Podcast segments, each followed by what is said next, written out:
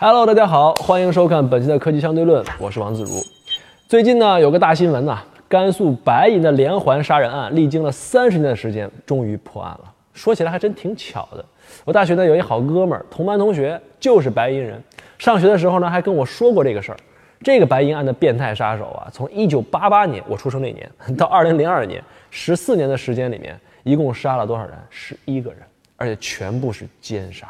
而且不光奸杀，奸杀之后还把尸体里面的器官给割下来，让人家死无全尸，变态程度啊，直接五颗星，有点直逼汉尼拔的意思啊。这十一个人里边，甚至有一个还只是八岁的小女孩。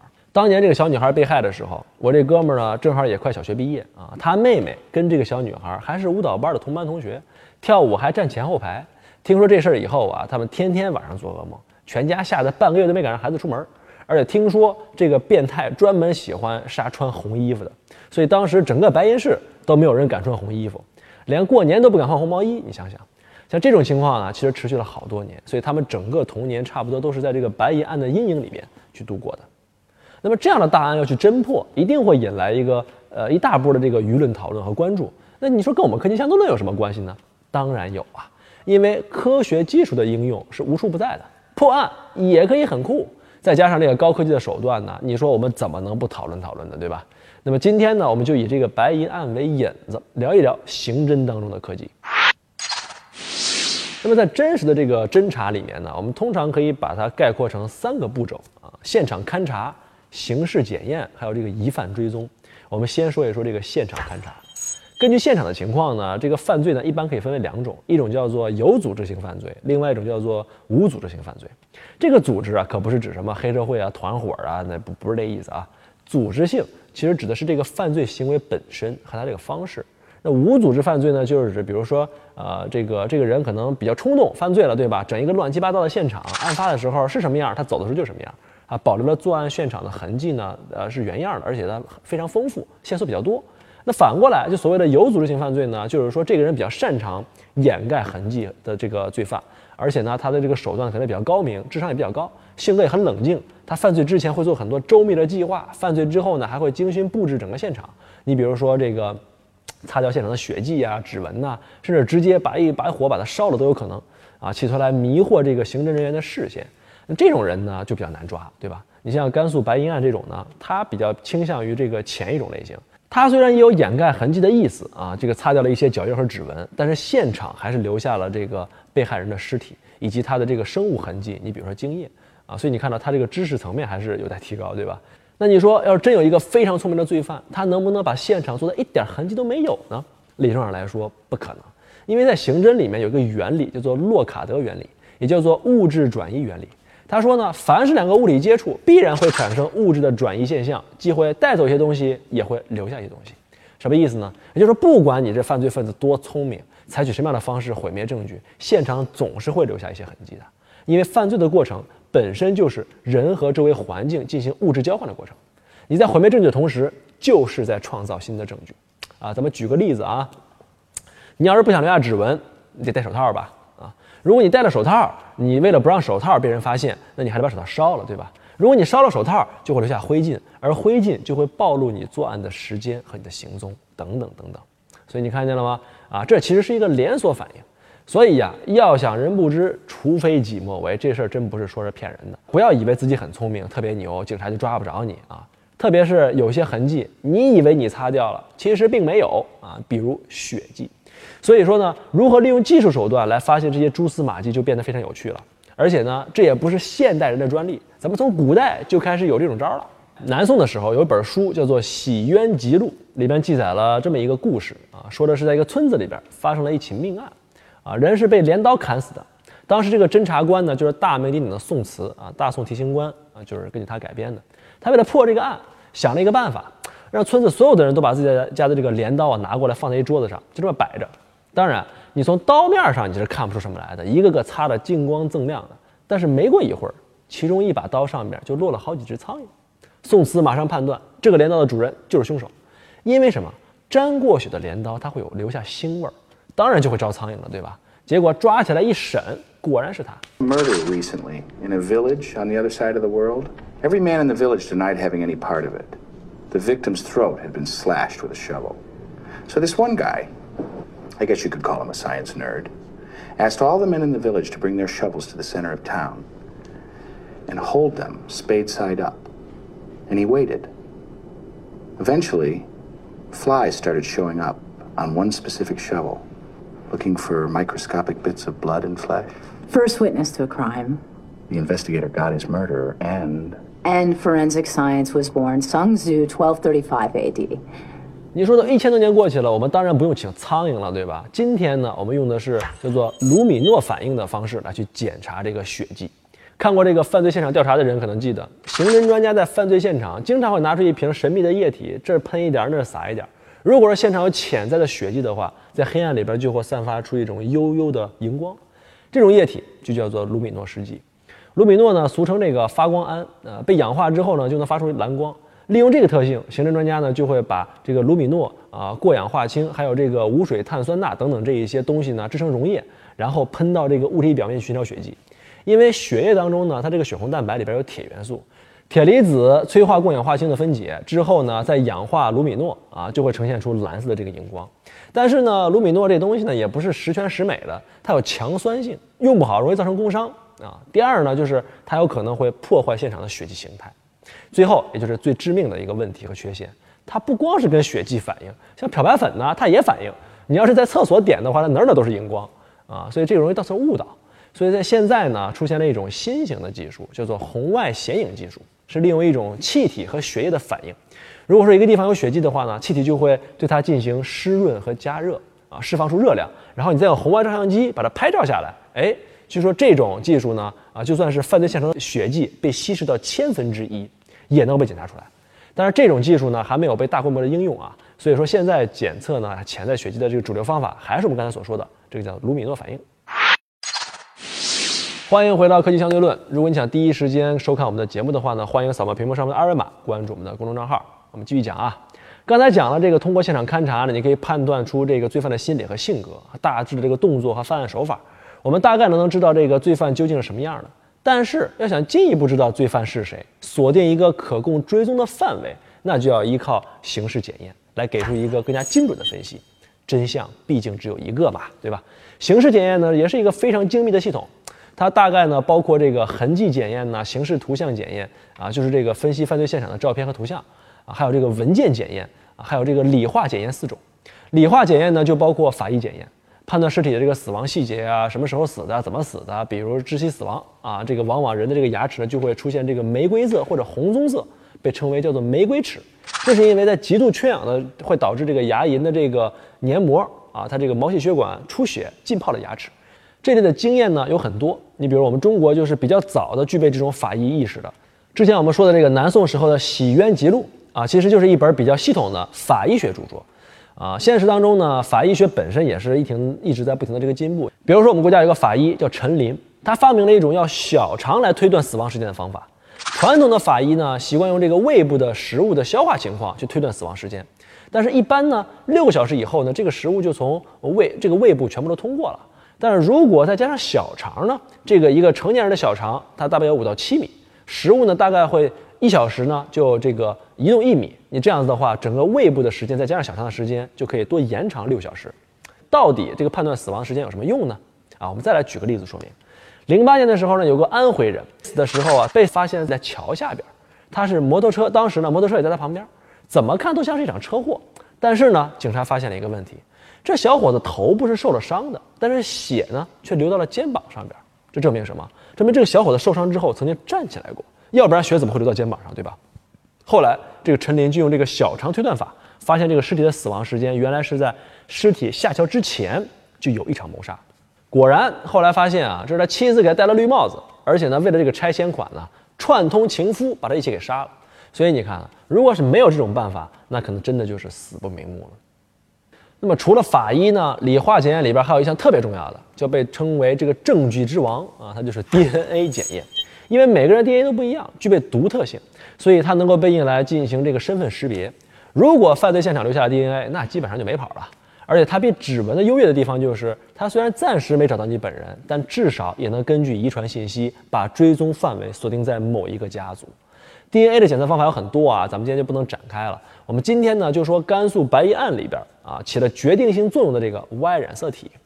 Y 染色体其实就是我们专门用来啊检查咱们大老爷们儿的东西啊，因为咱们都知道啊，Y 染色体是只有男性才有的，它是传男不传女。在同一个家族里边呢，Y 染色体呢啊它这个某些位置会具备非常大的这个相似性，所以我们才用它去进行这个姓氏啊和家谱的认定。如果在犯罪现场收集到了这种含有犯罪 DNA 的材料，那就先要判断，那么这个 DNA 是来自女性还是来自男性？如果来自男性的话，那就好办了，直接拿去做 Y Y 染色体检验。就可以进一步的判断它是来自于哪个家族。当年这个甘肃白银案发生的时候呢，受害者都是被奸杀，所以说现场留下了这个犯罪分子这个大量的体液。说当年这个刑侦人员呢，其实就从里边提取了 DNA 去做检测，但是为什么早没破案呢？拖了三十年，很遗憾，当时我们国家 DNA 的数据库还不是很完善，所以说只能采取一个办法，那就是全程普查。白银几乎调动所有警察、武警、治安警，甚至社区大妈，三班倒值班。二十四小时不间断巡逻所有大街小巷，把整个白银市的适龄男生，那适龄男性啊，不能叫男生，都抽血都验了一遍，结果还是没找着。其实啊，是因为这个罪犯根本就不住在白银，他住在白银旁边的一个小镇子，所以当年呢就没查着啊。当然这都是后话。当时呢，这个犯罪分子啊，看了这么大的一个调查力度，他也害怕，之后呢就没有再敢继续作案，一直隐藏的特别好。那后来是怎么抓住他呢？还真不是他自己作的啊。他有一个八竿子打不着的远方亲戚，犯了点事儿，被抓了，做了个 DNA 入库，然后警方一看，哎，你这个 DNA 怎么有点眼熟呢？折腾了好像我们好几十年啊，一下子一匹配，白银案的这个人，顺藤摸瓜就被找到了。白银警方开始建立 YSTR 数据库，高成勇一位堂叔的 DNA 因行贿被录入数据库中，警方将他与当年命案现场留下的痕迹相对比。最后发现高氏家族的成员高成勇高度吻合，追凶二十八年，几位警察终于在白银郊区的小卖部抓到了真凶。所以我们觉得呢，也可能是冥冥之中有这么一种力量吧。有句话说的特别好，叫做“正义会迟到，但永远不会缺席”。这个刑侦证据之王 DNA，它这个检测技术也是经历了一个迭代的过程。在这个八十年代末的时候呢，出现了 DNA 的指纹图分析这个技术。直接把这个物证鉴定推到了这种分子水准，但那个时候呢，它于受到这个技术限制，做 DNA 的检测呢，必须要有足够量的 DNA 样本，量不够你还是不行，这就比较麻烦了。因为犯罪现场的情况其实特别复杂，其实很多时候呢，你在现场根本找不到合适的这个检检材啊，所以就比较鸡肋啊。还好没过几年，科学家就发现一种新技术，叫做 PCR，它的基本思想呢，就是说利用 DNA 的这个半保留复制。啊，Ctrl C Ctrl Ctrl V，咱们就复制粘贴，复制粘贴。你不是样本少做不了吗？要多少有多少啊，那你就不就解决问题了吗？啊，那么这就把就把这个 DNA 的检测技术的应用呢，尤其是在刑侦里面的应用，推到了一个新的高峰，非常关键啊。所以你发现了吗？利用今天的技术啊，只要现场还留有留有罪犯的一丢丢的这个有机物啊，不管是唾液还是血液，甚至是一小块头皮屑，都可能成为 DNA 鉴定的重要依据。还是那句话，要想人不知，除非己莫为啊。今天咱们这节目的基调有点像。电视讲故事的节目是吧？但是呢，在 DNA 的这个鉴定的应用当中，最重要的其实还不是检测技术本身，而是数据库。你想想，就算你把 DNA 分析的再透彻，你没有个对应的数据库也没有用，对吧？你根本不知道这谁的啊！白银案为什么能接近三十年才破？是因为当时没有提取到这个罪犯的 DNA 吗？不是，而是因为数据库不行，匹配不上。所以你看，这个数据的力量是多么的强大。现在啊，你要想判断一个国家打击这个犯罪的技术，它的和它的水平实力，DNA 信息的数据库是一个非常非常重要的指标。世界上最早建立基因数据库的其实是英国，早在这个九十年代初呢，人家就有了。所以后来呢，这个美国 FBI 一看，哎，这东西不错，也跟着自己建了一套自己的系统，叫做 CODIS。结果呢，这套系统比英国人做的还完善。所以你看，美国人还是有两把刷子啊。现在应该是世界上最先进的。那我们中国的 DNA 数据库呢，建立的要晚一些。但是呢，架不住我们人多呀，对吧？到二零一零年，我们国家 DNA 数据库就已经传成了全球第二大库了啊，体量大。那么问题来了，不知道大家有没有试过，在真实的这个生活当中，在你身边有多少人被提过提取过 DNA 呢？好像不多吧。那么这么大一个数据库，它是从哪儿来的呢？其实啊，不是每个人都有资格能成为入库对象的，你得是罪犯才可以哈。你比如在英国，法律就明文规定，DNA 的数据库的建库对象是有三类人。第一，夜间偷盗者、性犯罪者、暴力犯罪者，你必须这三者之一啊，你的 DNA 才能入库。那在我们国家呢，其实也差不多啊。你要是想获得入库资格呢，你得先进去待几天。既然 DNA 数据库有这么大的用，那为什么我不干脆每个人都抽一管子血都入库得了，对不对？那就 too simple too naive 了，对吧？因为这么干真不行。建库这事儿呢，它比我们想象当中的其实要复杂的多，因为它里边涉及了很多很多很敏感的东西。你比如说像道德啊、人权啊等等等等。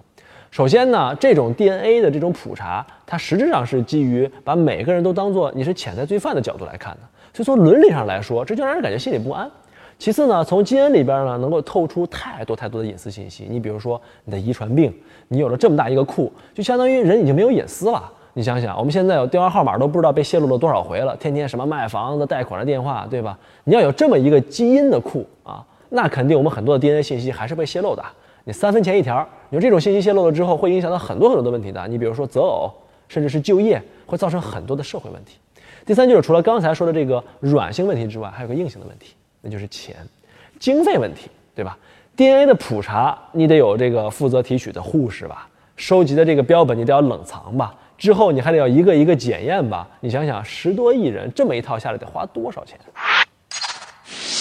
好，欢迎回到科技相对论。刚才在刑事检验里边呢，再结合各种线索和分析判断，我们就已经知道犯罪是谁了。那下一步是什么？就把他捉拿归案。这里边就涉及到了一个新的技术，叫做手机追踪。不知道大家还记不记得啊？我们在上期黑客专题里面说的，就是冰人马克思维京啊，这个黑入这个同伙的电脑，窃取了人家的身份信息，追踪了他在全球各地的行动，还给人家发短信，告诉人家说我在看着你哦。啊，想想就在后背挺发凉的。那今天你要想知道一个人在哪儿，那就更容易了。就这么说吧，其实每个人身上都带着一个定位器，这就是你每天拿着的手机。通过手机来定位一个人的位置呢，至少有三种方式：第一，基站定位；第二，GPS 定位；第三，WiFi 定位。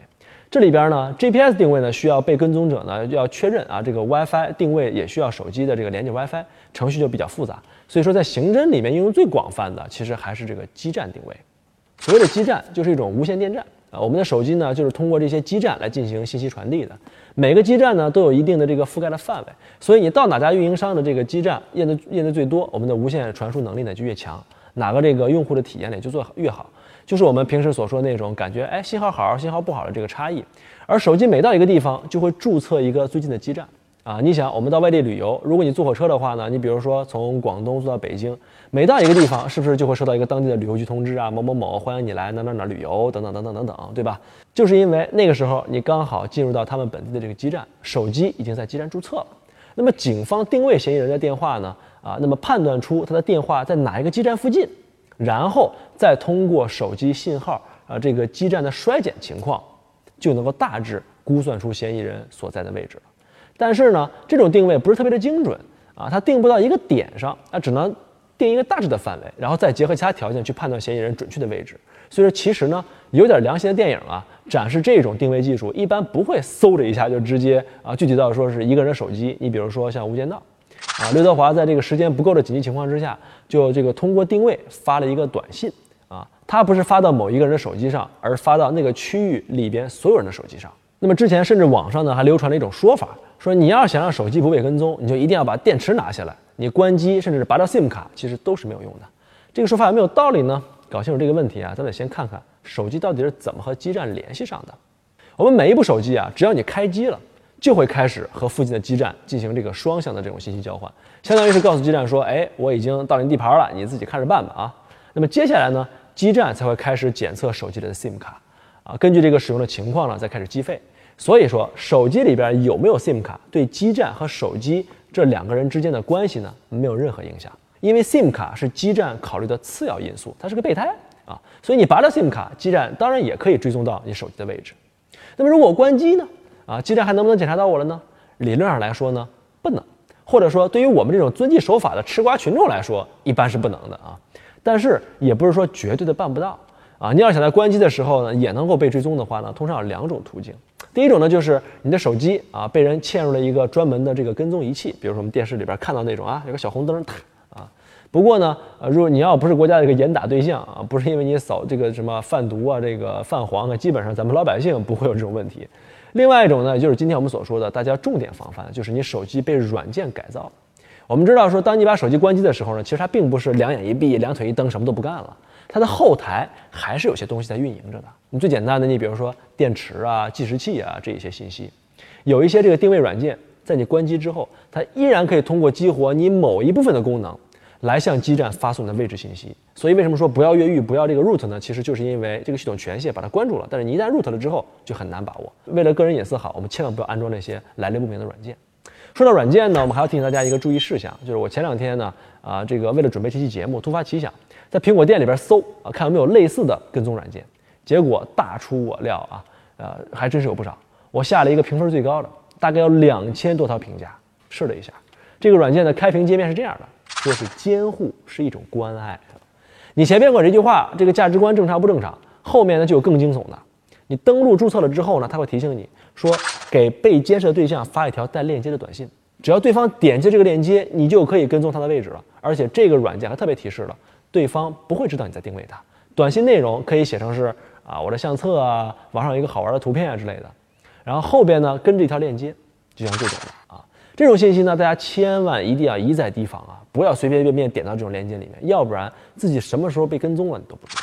哪怕是来自和你亲戚和朋友的人发的信息。都很有可能是因为他们手机被盗或被偷。